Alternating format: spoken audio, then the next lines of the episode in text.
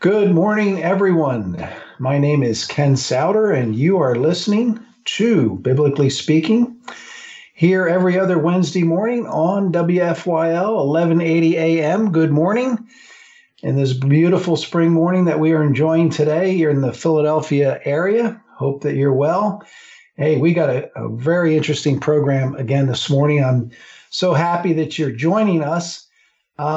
We're going to, with Biblically Speaking, what we're trying to do is address the issues of the day through a biblical worldview. So we look at the scriptures, what the Bible says, and we try to come up to an understanding of how to address and how to understand really the things that are happening around us. And today we're going to be asking a question: is it ever right for a Christian or someone to disobey the government? Is it ever right or wrong for someone to disobey the government? To say no to a law or an edict? If so, why and when? This is a very relative topic right now, as the state governments across our country are ordering us in ways we've never experienced before, at least not in my lifetime. Lockdowns, stay in your home. Store closures will tell you when you can open. Driving restrictions.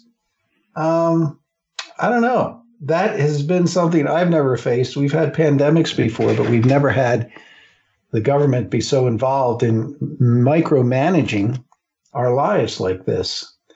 So are we as Christians to obey everything and anything the civil authorities command? What does the Bible, if anything, say anything about this? Is civil disobedience ever permitted or even required? So what I'm going to do today, at least attempt to do, is bring to you from God's Word, and I'm going to have a guest in about 10 minutes here, so you'll want to stay tuned. And we're going to talk about this in greater detail. But for now, I want to kind of look at the Word of God and ask, what are we to think about this? What I am going to bring to you today is something that has been accepted teaching for a long time. In other words, I'm not bringing anything new. I'm not bringing any new understanding, any new teaching that we have not had in the Christian church over the last 400 years, or even further behind, in regards to this issue of our relationship to the state. However, you wouldn't know that, from most modern evangelical preachers, if they even talk about it whatsoever. The rights, the duties, and obligations of citizens has to be correctly taught in our churches today. We're citizens. We need to know, how are we to react to these things? Most pastors, as I said, take the approach that the government is to be obeyed pretty much no matter what. Now, they may or may not say that, but by silence or whatever, they really don't tell you to go out there and resist tyranny, at least not many that I have found. This is an incorrect teaching, in my opinion, and biblically speaking, I believe it's an incorrect teaching, which has turned Christians into doormats and passive subjects that our founding fathers would be horrified with. Is this teaching unconditional obedience to government? Let's see what some of our very prominent Christian forefathers in the faith have said about government and our responsibility to it, especially when they become tyrannical. And what I mean by that is when they exceed the God-given authority they have been given, and they have been given authority to rule over us. But let's just see here what a couple of prominent pillars of the faith have said. Now, I'm going to be quoting here some from Francis Schaeffer. He lived back in the 80s, was very prominent and a very respected theologian of our time. John Calvin, John Knox, both Scottish. Well, John Knox was a Scottish reformer. John Calvin was a second-generation reformer. And so we're going to see what some of those have said. Here's Francis Schaeffer. He says this. He says, It is time we consciously realize that when any office commands what is contrary to God's law, it abrogates its authority. And our loyalty to the God who gave this law then requires that we make the appropriate response in the situation to such a tyrannical usurping of power. Catch that? An appropriate response in that situation to such a tyrannical usurping of power. And that is a quote from a Christian Manifesto, 1981. Also from a Christian Manifesto, he says this: if there's no final place for civil disobedience, then the government has been made autonomous, and as such, it has been put in the place of the living God. If there is no final place for civil disobedience, then the government has been made autonomous, and as such, it has been put in the place of the living God, because then you are to obey it, even when it tells you in his own way that time to worship is at that time to worship Caesar. And that point is exactly where the early Christians performed their acts of civil disobedience, even when it cost them their lives. You see, the early Christians had to face something. They were told that Caesar is king and there shall be no other. So when they came along and they said, no, Christ is king. That's really at the point where many of them were persecuted and killed because they dared to say that there is another king, one Jesus. They were not ready to blindly believe and follow everything that Caesar said, especially when it contradicted God's word and the teachings of Christ.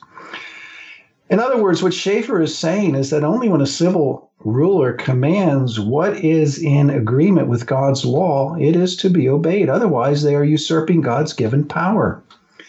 And in Romans 13, it tells us, let every soul be subject unto the higher powers, for there is no power but of God. The powers that be are ordained of God. You see, a civil ruler derives his power not from himself, or from the people, really, but from God. And when he commands things contrary to God's law, he abrogates his authority. And we should make the appropriate response, as Schaeffer says, to such tyrannical usurping of power that goes for any authority, really, whether it be parents and children, employer, employee, husband and wife. It's not unconditional obedience no matter what. It's only as far as they are serving God in their authority and doing what God wants them to do. The authority should not be obeyed when it goes contrary to God's law word. So if a parent orders one of their children to go into a store and steal something, they are to resist and disobey that command. Romans 13:4 says this, for he is the minister of God to thee for good. But if thou do that which is evil, be afraid, for he beareth not the sword in vain, for he is the minister of God, a revenger to execute wrath upon him that doeth evil. He's doing God's bidding. And as long as he's doing God's bidding, he is to be obeyed. And you have nothing to fear if he's doing God's bidding, because you're going to obey basically what God commands. How about John Calvin? Okay, from a commentary on Daniel 622, John Calvin said this, and this was about Daniel in the lion's den, being thrown in the lion's den for disobeying a command of Nebuchadnezzar. For earthly princes, he says, lay aside their power when they rise up against God and are unworthy to be reckoned among the number of mankind. We ought rather to spit upon their heads than to obey them. Wow. I put that one on Facebook this week, and I got some interesting responses to that one. How about John Knox, a Scottish reformer? Resistance to tyranny is obedience to God. Resistance to tyranny is obedience to God. Wow. Samuel Rutherford, he was also a Scottish Reformed theologian. And he writes under a little writing here. It's called A Power Not From God.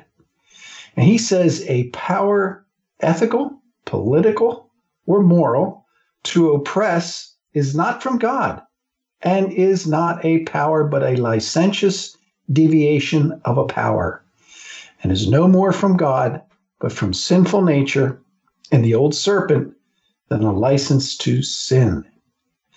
Rutherford believed that citizens have a moral obligation to resist unjust and tyrannical government.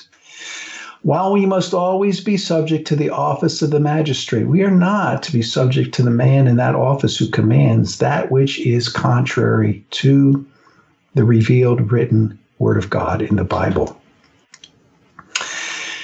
The Westminster Confession of Faith says this in chapter 23 in section 4, it is the duty of people to pray for magistrates, to honor their persons, to pay them tribute or other dues, and then here, listen to this, and to obey their lawful commands, and to be subject to their authority for conscience sake.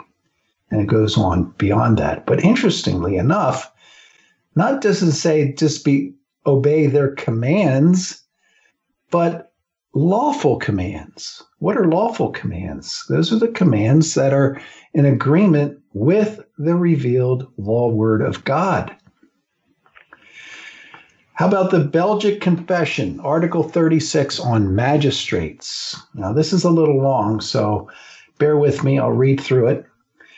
The interesting phrase, I'll slow down when I get to that point. It says, we believe that our gracious God, because of the depravity of mankind, hath appointed kings, princes, and magistrates, willing that the world should be governed by certain laws and policies, to the end that the desolutions of men might be restrained and all things carried on away from them with good order and decency. So far, so good, right? For this purpose, he hath invested the magistrate. That's basically, we call them politicians today, with the sword. And that's symbolic for, you know, they have weapons and they can put people to death. God gave them that sword. Why? For the punishment of evildoers, and for the protection of them that do well. Two things, punishment of evildoers and for the protection of them that do well. And their office is not only to have regard unto and watch for the welfare of the civil state, but also that they protect the sacred ministry, and thus may remove and prevent all idolatry and false worship, that the kingdom of Antichrist may be thus destroyed and the kingdom of Christ promoted. They must therefore countenance the preaching of the word of the gospel everywhere, that God may be honored and worshiped by everyone as he commanded in his word.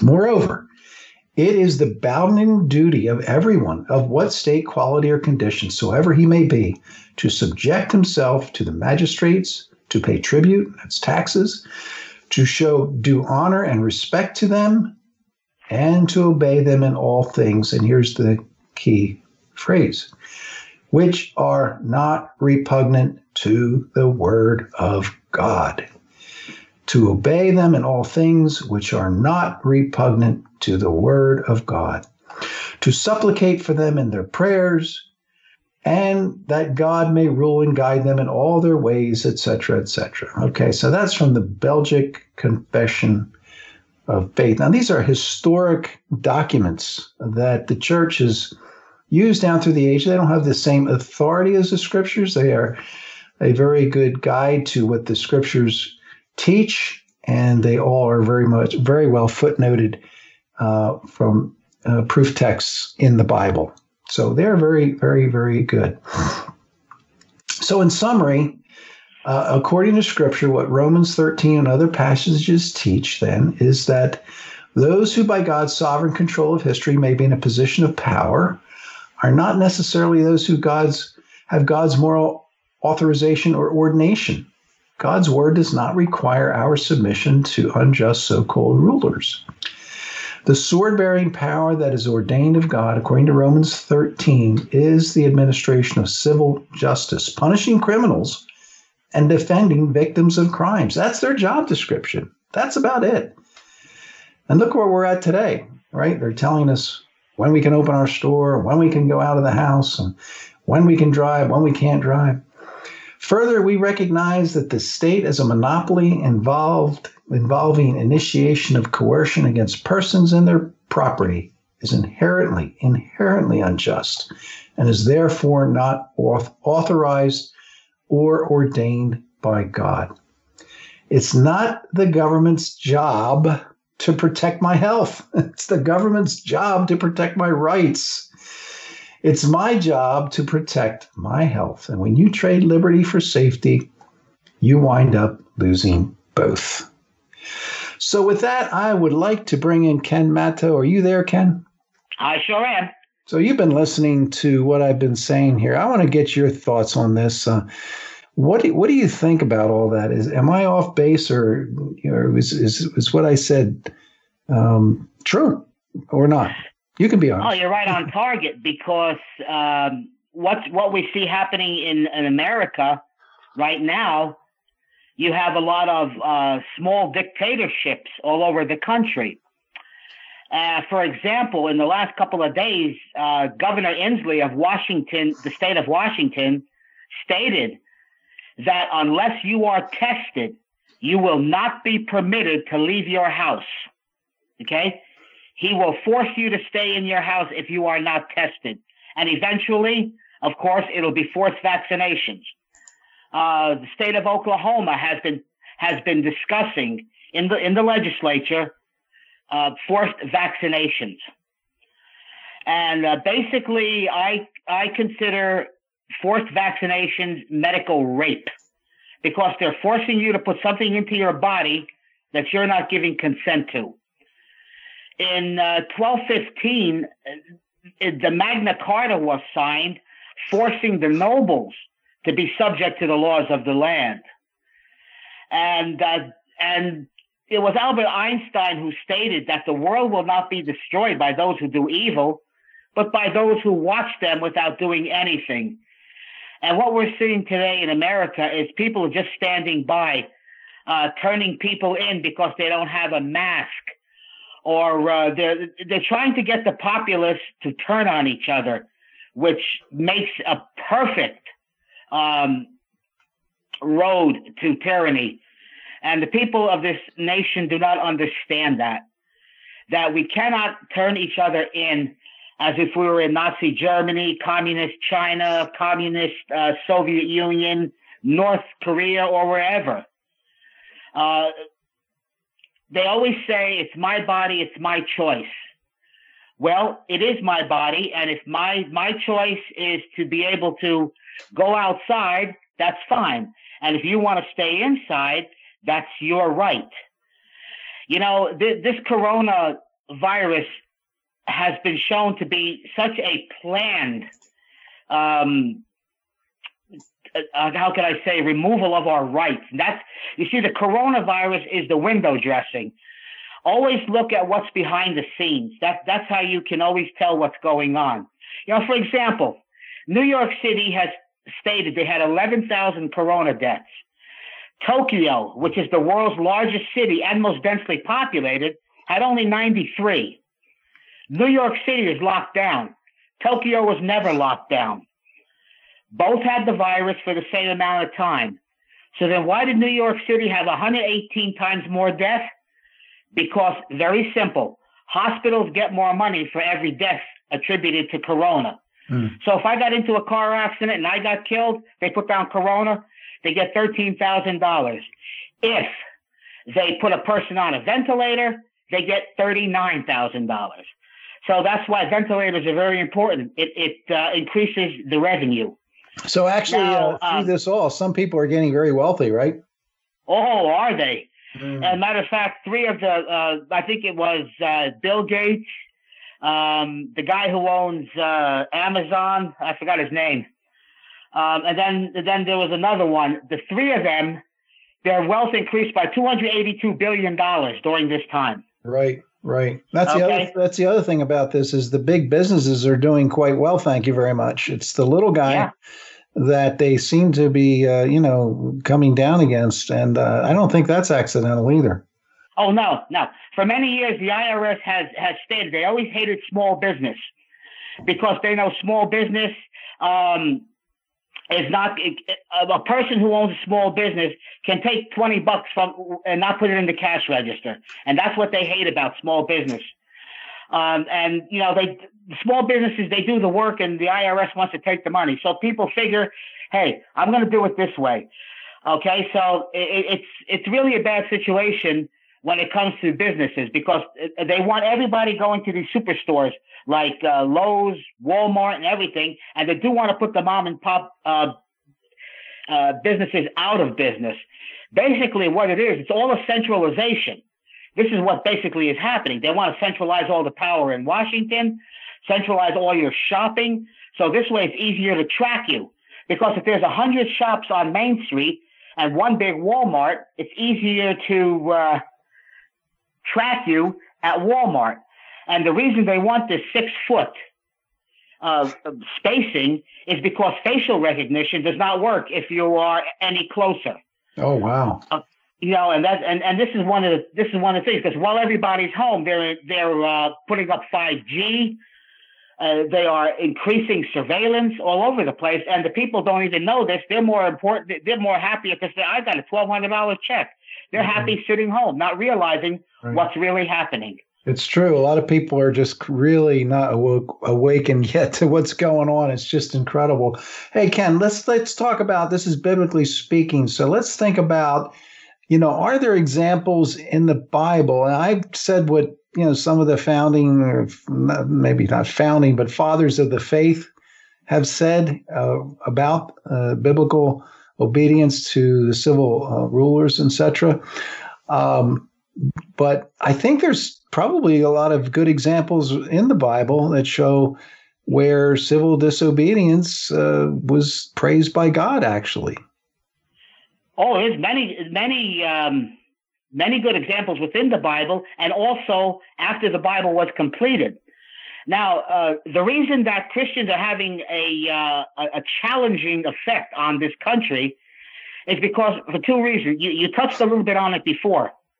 In Philippians 3:20, the Bible says, "For our conversation is in heaven, from whence we look for the Savior, the Lord Jesus Christ." Now, the word conversation is the word polytuma, which means a place of citizenship, community, or lifestyle. Now, and of course we get the word politics from that. Now, the true Christian holds dual citizenship. We are citizens of heaven, while we are also citizens of our earthly country. And now this means that we are to interpret all aspects of life on earth and in the sinful world through the word of God. And that's another reason modern versions of the Bible fail Christians all the time, because they are just in agreement with the world. Now, while we're still on earth, we have citizenship in heaven. So, you know, which will come to pass on the last day when all the believers are taken to heaven. But as believers in a sin-cursed world, we look forward to the time when the Lord Jesus returns to take all his children to heaven and will be forever with him. But this verse also teaches something very important, that we have a different authority, being citizens of heaven. Those who are unsaved will look for the things of earth to satisfy them, but those who are saved know well good that earthly goods cannot satisfy, and we have that higher calling than just trying to amass wealth, which will be taken away on the last day. So the way Christians can look at this whole thing is, if an earthly law coincides with the word of God, then the Christian will have no problem obeying it. If it goes against the word of God, then the Christian has to disobey. And we will see some of them both in the Bible and even after the Bible was completed. Okay, so let's take a look at... let's take a look at one more verse, and then we'll look at some of the examples. In 1 Corinthians 10:11, the Bible says, "Now all these things happened unto them," okay, ancient Israel, "for and samples, and they are written for our admonition, upon whom the ends of the world are come." Now, the word "and samples" is just a little different than the word "examples." And sample means a pattern, a model, or precedent, but is only used concerning people only. So the Examples of ancient Israel and Judah are not just the people who were disobedient, but those who were obedient to the law of God. So let's take a look at some of the people in the Old Testament. And the reason I had mentioned 1 Corinthians 10:11, because I don't want people to turn around and say, oh, well, that's Old Testament. Well, it's still the Word of God. Now, in Exodus 1:17, we have the Hebrew midwives. Mm-hmm. Okay, but the midwives feared God mm-hmm. and did not, as the king of Egypt commanded them, but saved the men, children alive. Okay, now they feared God more than they feared Pharaoh. And that's what Christians have to do. We have to discern between what's being told to us today and the lies that are being told.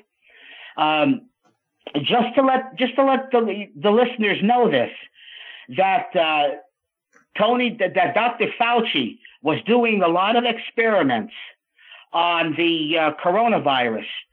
And then in 2014, President Obama cut off his funding. And he then moved his lab from America to Wuhan. So this was his baby, this coronavirus. He knew all about it.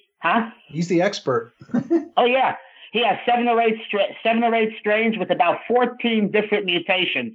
How are they going to make a vaccine? And which strain are they going to use? And which mutation are they going to go for? Mm-hmm. All right. So this guy has been teaching everybody what to do with doing this thing, and it was his lab that created this whole thing. He should be arrested and tried. Mm-hmm. Okay? Now, going back to Exodus 1:17, they knew if they carried out the orders of Pharaoh, they would be violating the law of God. The law of God is always higher than the law of man, always. Remember the question that Joshua posed, choose you this day whom you will serve, okay? That principle is transferable to our lives every day.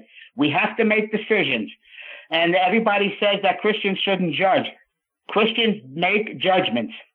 The word in the Greek for judgment is krino, and that just means decisions. So we make decisions all the time. Mm. Then there's another fella in there whose name was Obadiah. Now, this is not the prophet Obadiah that we have the book of, but this is a different one. This one went against Queen Jezebel. For it was so when Jezebel cut off the prophets of the Lord that Obadiah took 100 prophets and hid them by 50 in a cave and fed them with bread and water. Jezebel wanted all the true prophets. Okay, he wanted all of them killed. Just like today, Satan wants the church killed. He wants it silenced. He wants Christians to shut up. And it says, but Obadiah took the 100 prophets of the Lord and hid them in 2 caves. Now, he was very wise in doing that, because if they would have discovered one pack of 50, there would still be 50 left. So that's why he put them in 2 different caves. So he was a very, very wise man. But he knew that if all the prophets were cut off, there'd be no word of God. Then we know one of the most famous in the Bible, Shadrach, Meshach, Abednego. And it says in Daniel 3:12, there are certain Jews whom thou hast set over the affairs of the province of Babylon, Shadrach, Meshach, and Abednego. These men, O king, have not regarded thee. They serve not thy gods, nor worship the golden image which thou hast set up. And of course they didn't. What happened to them? The king gave them a second chance and said to them, hey, look, I'll let you go this time, but you promised that when you hear the instruments, you bow down. And they said to him, if it be so, our God, whom we serve, is able to deliver us from the burning fiery furnace, and he will deliver us out of thine hand, O king. Mm-hmm. And they said, even if he didn't, we're not going to worship your false gods. And this is what's happened today. You touched on it before. The false god of the state. This is the whole thing about communism. That's why they hate Christianity, because the government will not share its glory with God. And that's one thing about the communist government. And that's what we have here in this country. We have to realize one thing. And I believe it's Isaiah 33:22. Okay. which is a very important verse. And let me see, let me just zip to it here. Oh, yeah, okay. It says, Isaiah 33:22, the Lord is our judge, the Lord is our lawgiver, the Lord is our king, he will save us. Now, our founding fathers, what they did was they patterned the government of the United States after this verse. The judge, the judicial branch, lawgiver, legislative branch, and the king, executive branch. Now, presidents and governors have no constitutional authority to issue executive orders as laws. It is the legislative branch which makes laws, not the executive branch. If the executive branch is allowed to make laws, then it is King George III all over again, and his oppression of the colonies being resurrected. And that's one of the problems that we have in this country. You have the police going around arresting moms, arresting pastors, arresting Christians. For what? For some edict a governor has set up. And it's absolutely illegal what they're doing. And that's why it's very important that any Christian who is taken to jail, arrested, they should demand a jury trial. Now, there was a case called Marbury v.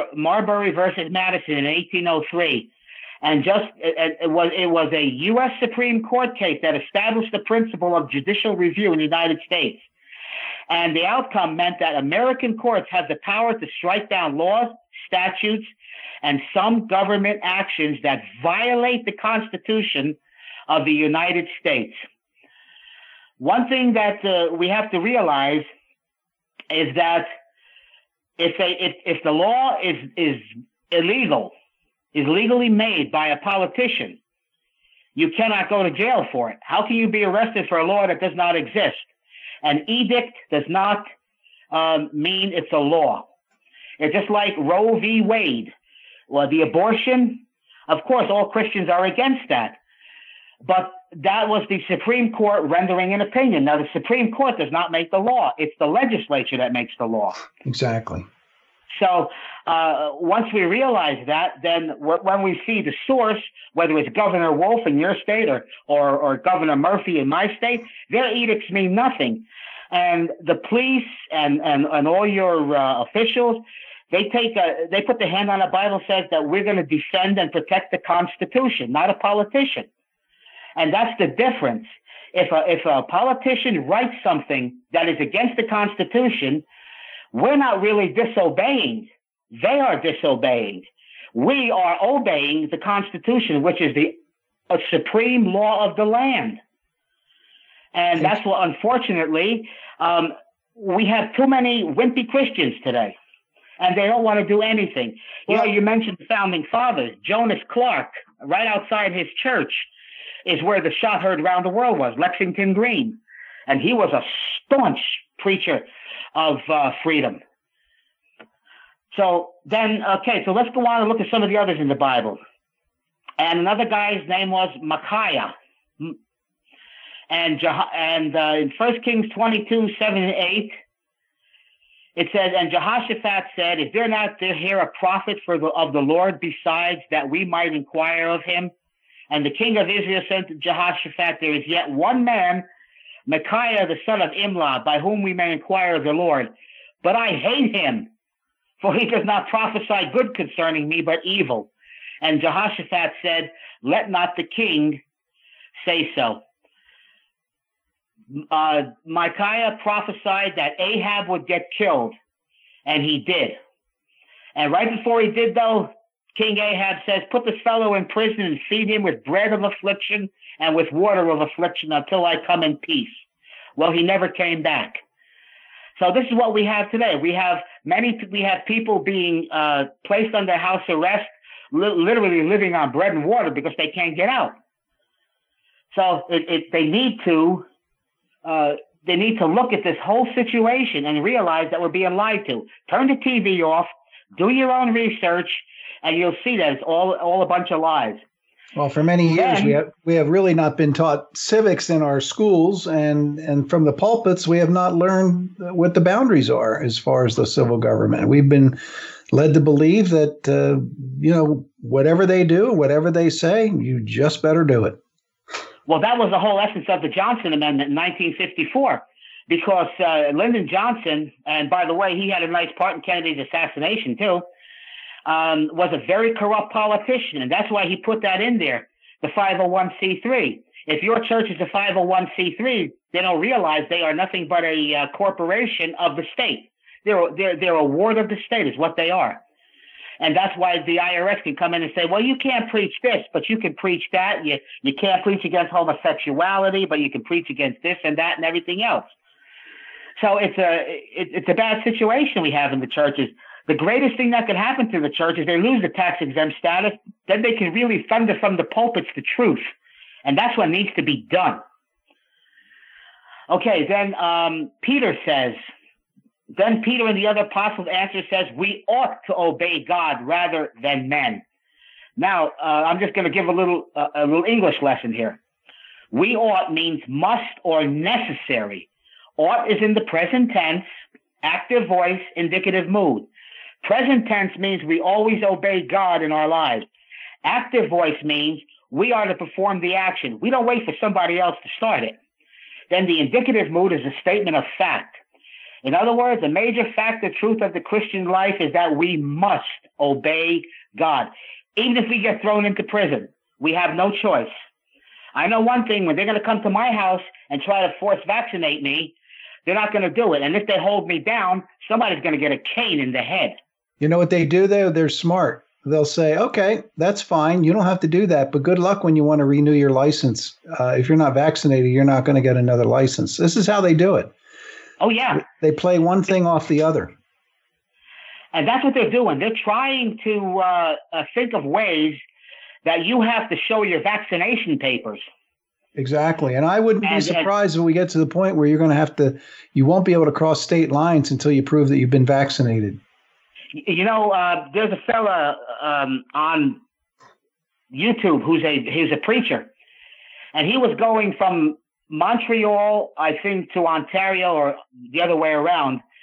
They have checkpoints in Canada, and you have to actually stop and show that you are a citizen. Right now, where you are a citizen, but soon it's going to be show me your papers. I'm telling you, we're headed for it. And while people are sitting home worrying about who's the bachelorette or who's dancing with the stars, it's the old adage, bread and circuses. That's how the Roman emperors took an entire nation. Keep them happy, keep them entertained, and they'll never go against you. And this is what's happening. And another fellow we have. Yeah, go ahead. Yeah, go ahead. I was just going to say, in our churches, we have Christians that would rather not look out the four walls of the church, and they, in the comfort of their own church, they're not really concerned about politics. They're not really concerned about culture. They're not really concerned about anything else like that. And I think that really contributes nicely into the tyranny that's coming upon us in this country, is the Christians really don't care. As long as they have their Bibles and their sermons and their Sunday school classes and their prayer meetings, hey, the world can go to where. Oh, yeah, exactly. They're not concerned. And that's because they swallowed the infection from something called the Schleitheim Confession of 1527. In Article 6 of that Confession of the Anabaptists, they stated that Christians should not be involved in politics. Oh, yeah, I was raised a Mennonite. And, government, as far as they're concerned, it's evil. It's just plain evil, and you don't get involved. And then you know what else is funny, Ken? I'll tell you. They talk about the government being evil, but then they get into their churches and say, oh, what are we going to do? Oh, we got to pray for this, pray for that. Wait a minute. We could run for office. Oh, no, you can't do that. You can't do that. You got to stay at McDonald's and flip hamburgers, because then that means that shows you're spiritual. I can be just as spiritual in the White House as I can driving a taxi cab. Absolutely. The office of the civil magistrate is an office ordained of God. And you're saying that is not good? I mean, it's exactly. like if somebody comes up to you in the church and they say, I'm going into the ministry, what the pastor should say at that point, which one, the ministry of grace or the ministry of the sword? Which one? Yeah. But, because now they just assume it's, you know, the being a pastor or whatever. But the idea of going into politics, why would you do that? Yeah, sad. Exactly. Very sad. Continue. Is. Yeah. Okay. Then we have Moses. Moses, when he came to years, refused to be called the son of Pharaoh's daughter. Think of it this way. When Moses came to years and he got saved, he refused to become a child of the state. He wanted to become he esteemed the reproach of Christ greater than the riches in Egypt. Why? Because he saw beyond those riches that they're going to disappear on the last day. And Moses went against the most powerful man in the world at that time, Pharaoh. Egypt was a humongously strong empire, but here's Moses going against it. And he did, and he won, because God was on his side. And, of course, as soon as they got over onto the other side, the Israelites started rebelling against God already. You know what I find interesting about that? Moses went.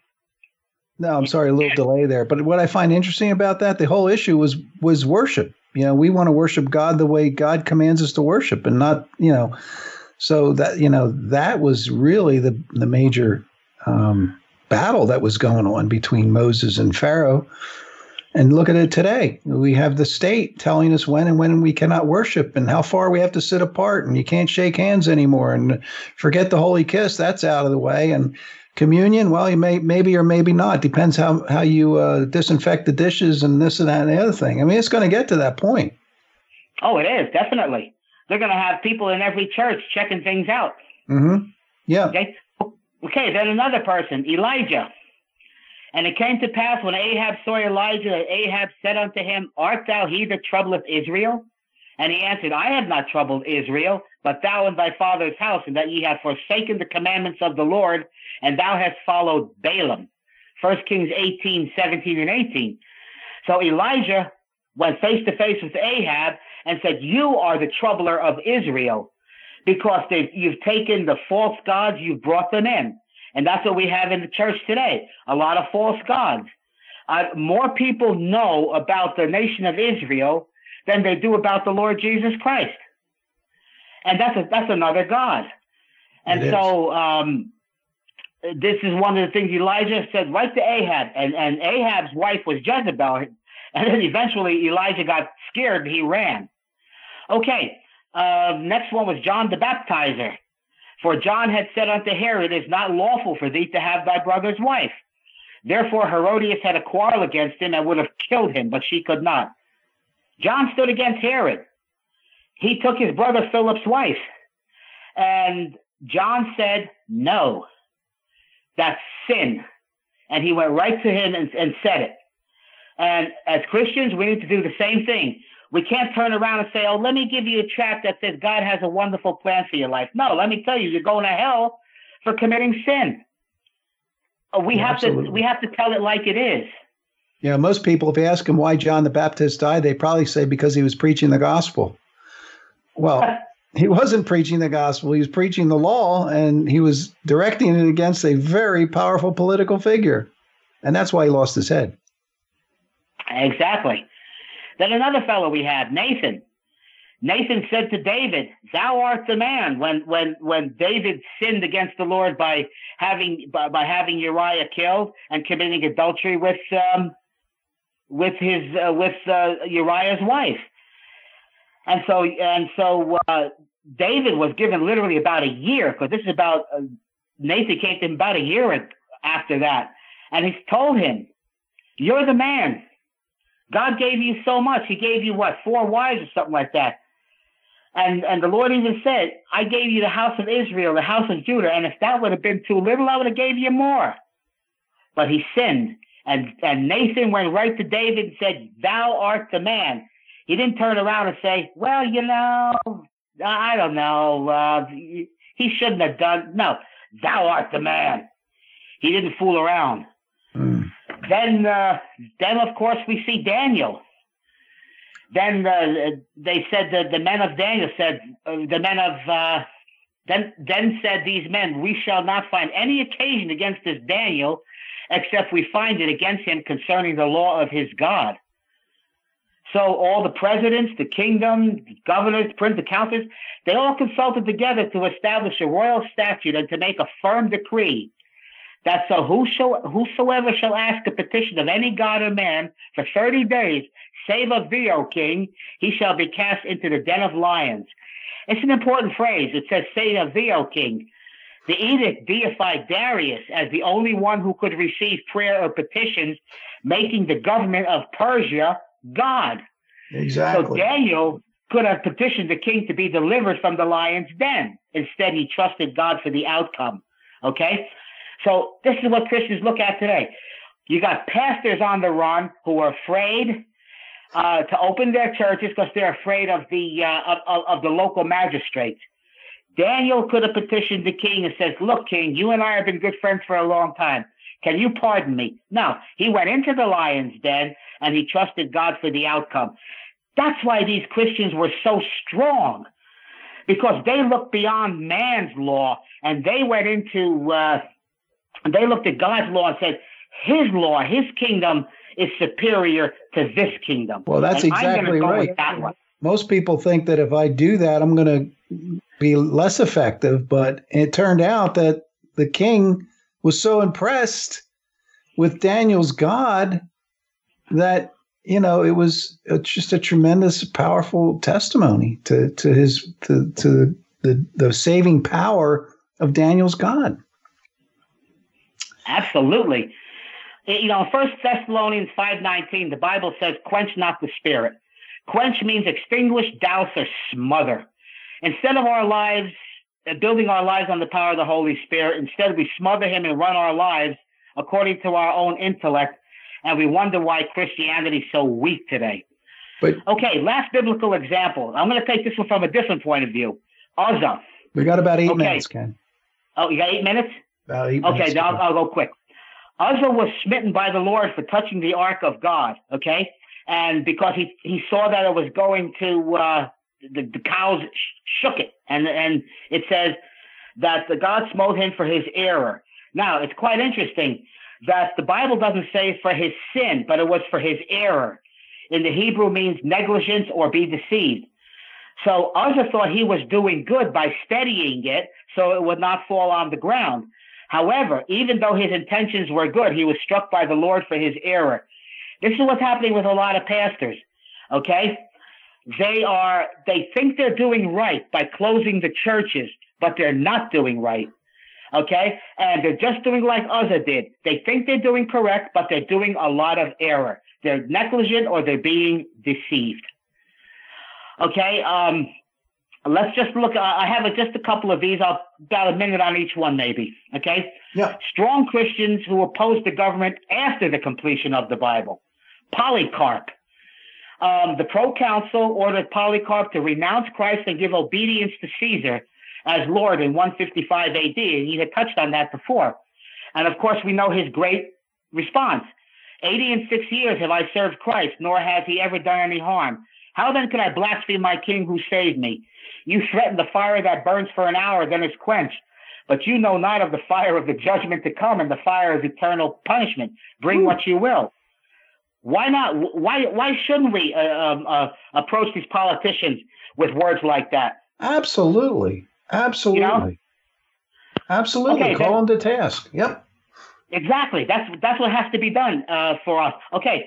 Another one, a person named Perpetua. It was around the year 200 AD. The Roman Emperor Septimius Severus was cracking down on traitors. And those Christians showed a lack of loyalty. They wouldn't offer incense to the Roman gods, even under threat of death. Okay? So he said, no, I'm not going to do that. I serve the Lord Jesus, and that's it. Then, of course, you have William Tyndale, who translated the Bible into English in 1536. Wow. Going against the Roman Catholic Church back then was like going against the state because they were tied together. Then there was John Rogers, who was burned at the stake under Mary Tudor. He was the one that wrote the Matthew's Bible. And then, of course, we can't forget Martin Luther. He went against his own emperor and the Roman Catholic Church. And then you had mentioned John Knox before, and this fella predated Knox. His name was James Guthrie. His enemies were determined to execute him, and the order went forth. He was to be hanged at the cross of Edinburgh on the 1st of June. Mr. Guthrie's head to be fixed on the Nether Bow, his estate to be confiscated, and his coat of arms torn. He was executed for publishing a work which declared God's wrath was coming upon Scotland for, among other things, setting up the King of England as head of the church. Mm. Only Christ could fill that role. And that's what these governors are doing. They're becoming heads of the church, determining when they can open and when they close. I think a lot of pastors think that this will just pass over and we'll go back to normal. No, no, no. Once they get their foot in the door, it ain't going back to normal.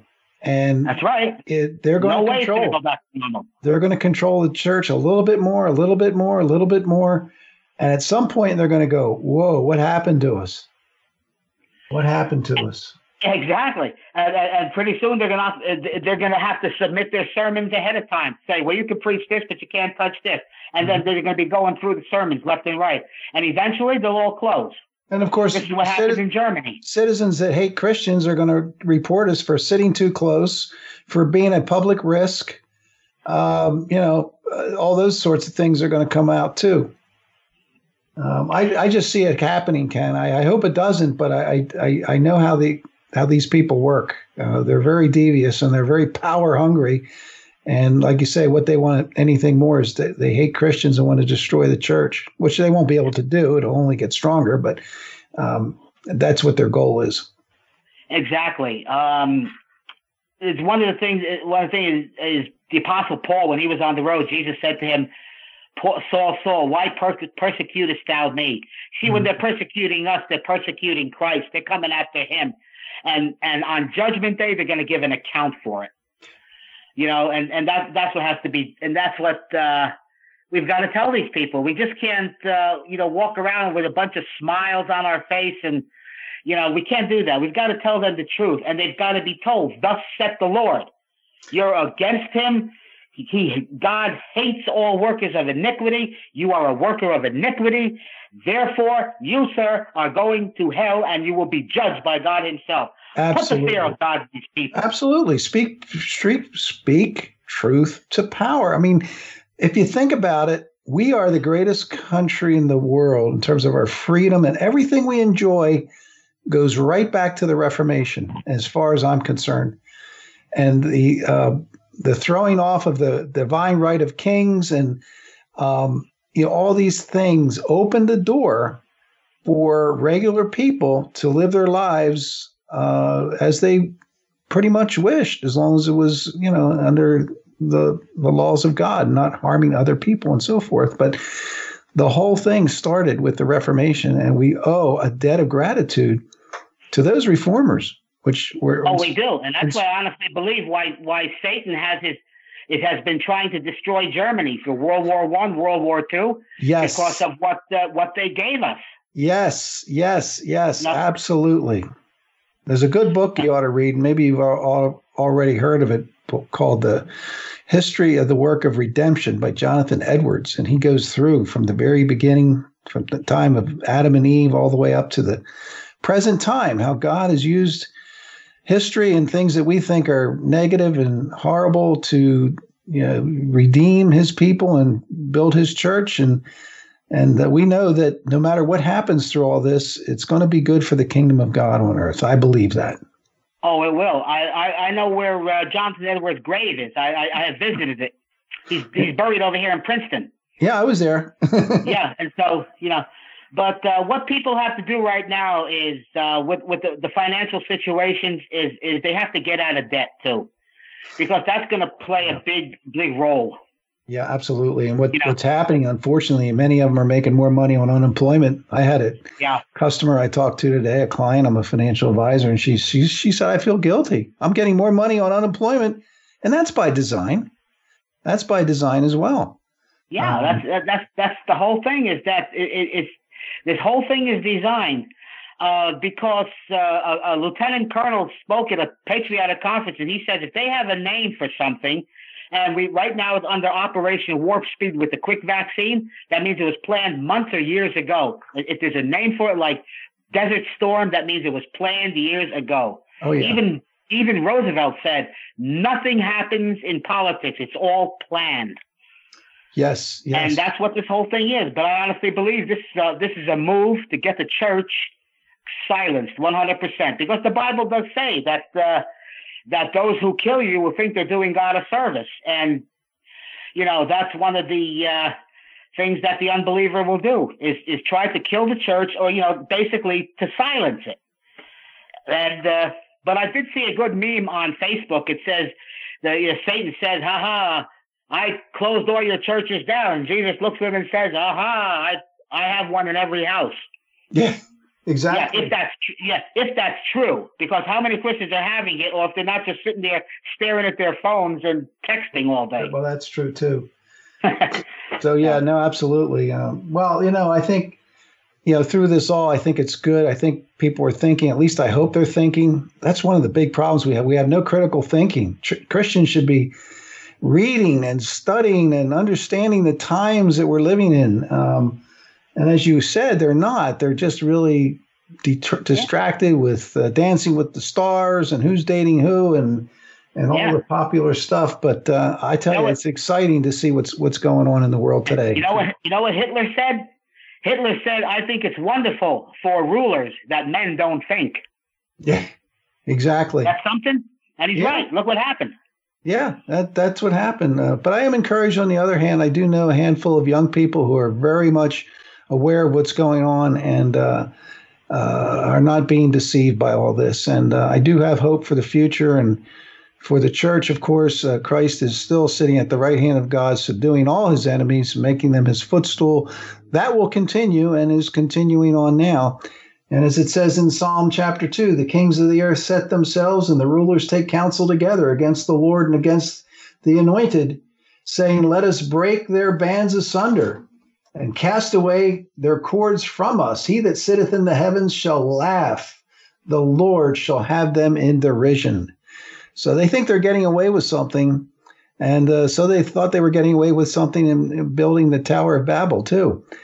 God will destroy it. God will destroy it. And he'll preserve his people, and his church will continue to flourish through the end of time, I believe. So, Ken, I think we're pretty much up against the clock here. I, again, want to thank you for being my guest today on Biblically Speaking, where we were biblically speaking about the Christian's role and responsibility in obeying the civil authorities. Is it ever right? Is it ever a duty, as has been said, to disobey tyranny? And I believe it is. I believe it's our duty to do that. And get in your Bibles, folks. Read the Puritans. Read the founders, the fathers of our faith, the reformers, and see what they said. As I've indicated on this show, many of them did not believe that you are a doormat, that you need to obey unrighteous and tyrannical governments. So with that, I'd like to end our show today. Thank you very much again. This is Ken Souter, Biblically Speaking, here on 1180 WFYL, where we're working for your liberty and talking about things that matter. Until next time, we'll see you again. Bye.